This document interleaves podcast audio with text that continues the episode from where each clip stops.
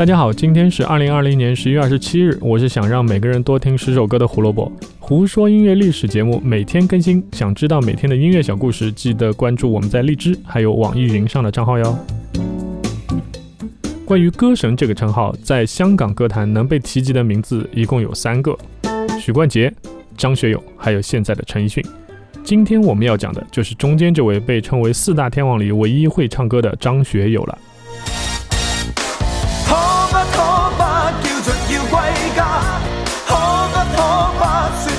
一九九二年十月二十七日，张学友发行第十九张录音室专辑《爱火花》。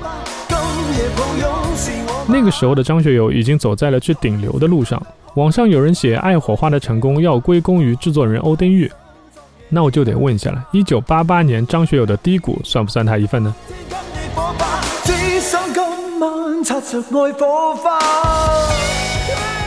按照行业当时传说中的三四三选歌法来说，也就是百分之三十选择主流比较喜欢的歌曲，百分之四十选择普通一般的歌曲，剩下的百分之三十选择风格比较特别，或者是想要为下一张专辑的变化做铺垫的歌曲。欧丁玉在一九八八年做《昨夜梦回中》这张专辑的时候，他只选了三首翻唱歌曲。在那个时候的香港歌坛，你想靠原创歌曲去做一张专辑，那基本上等于是死路一条。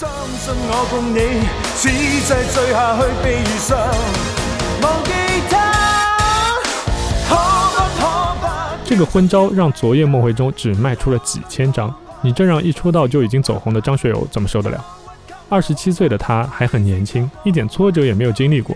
于是张学友开始沉迷于酒精，媒体也多次爆出他的负面新闻。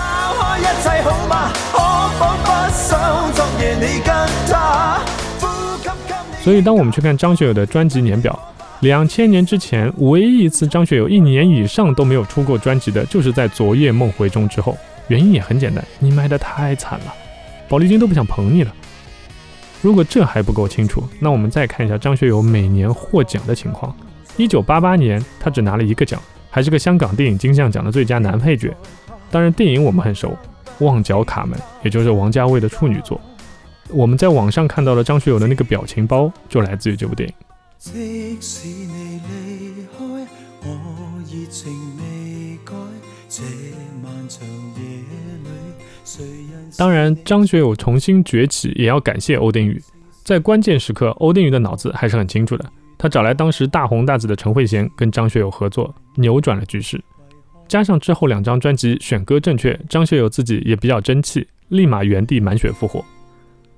如果不知道陈慧娴一九九二年时有多红，可以找来二零二零年十一月三日我们的胡说音乐历史节目来听，我们在这里也就不赘述了。简单来说，就是张学友实实在在被陈慧娴从悬崖边救了回来。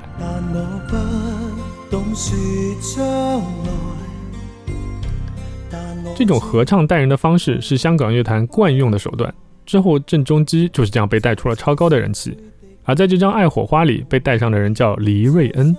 之后成为首位非天王天后级别却依然可以拿到年度十大劲歌金曲的歌手，与刘晓慧、汤宝如并称为宝丽金三小花。除了《长流不息》这首写明了是张学友跟黎瑞恩合唱的歌以外，这张专辑第三首歌《日出时让恋爱终结》的和声其实也是黎瑞恩唱的。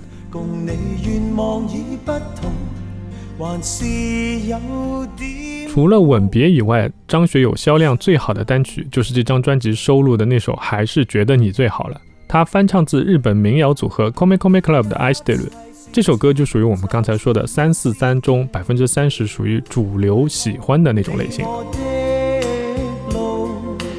因为它的主流受欢迎程度在日本已经被验证过了，它是 Come Come Club 仅有的两张拿到日本 Oricon 榜第一的单曲。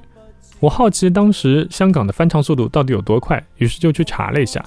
这张单曲在日本的发行时间是一九九二年的五月四日，在半年左右的时间里，宝丽金跟日本谈完了版权，重新编曲、重新填词，张学友录制，最后再发行。不得不佩服当时香港歌坛商业化流水线操作的效率，那是真的高。谁人是你所爱，花不自盛开经过前一张的真情流露，这张《爱火花》的稳定表现，张学友又洗尽铅华，重新站在了香港乐坛的第一线。接下来迎接他的，也就是歌神这个称号了。因为他的下一张专辑，因为他的下一张专辑就是创造四百万张销售记录的《吻别》。一九九二年十一月二十七日，张学友发行第十二张粤语专辑，也是他第十九张录音室专辑《爱火花》。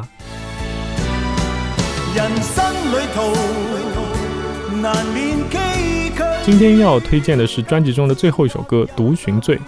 一来是因为这首歌的旋律充满着浓浓的港味，因为它是一首原创歌曲；再来这首歌的作曲就是专辑制作人欧丁玉。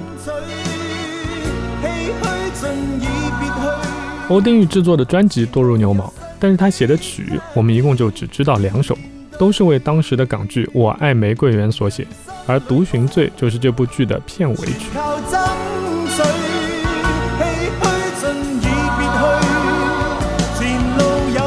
胡说音乐历史，音乐让每天更重要。今天的节目就到这里，明天我们要讲到的歌手呢，今天在节目里也被提到过，是谁呢？明天就知道啦。感谢收听今天节目，我们明天见啦，拜拜。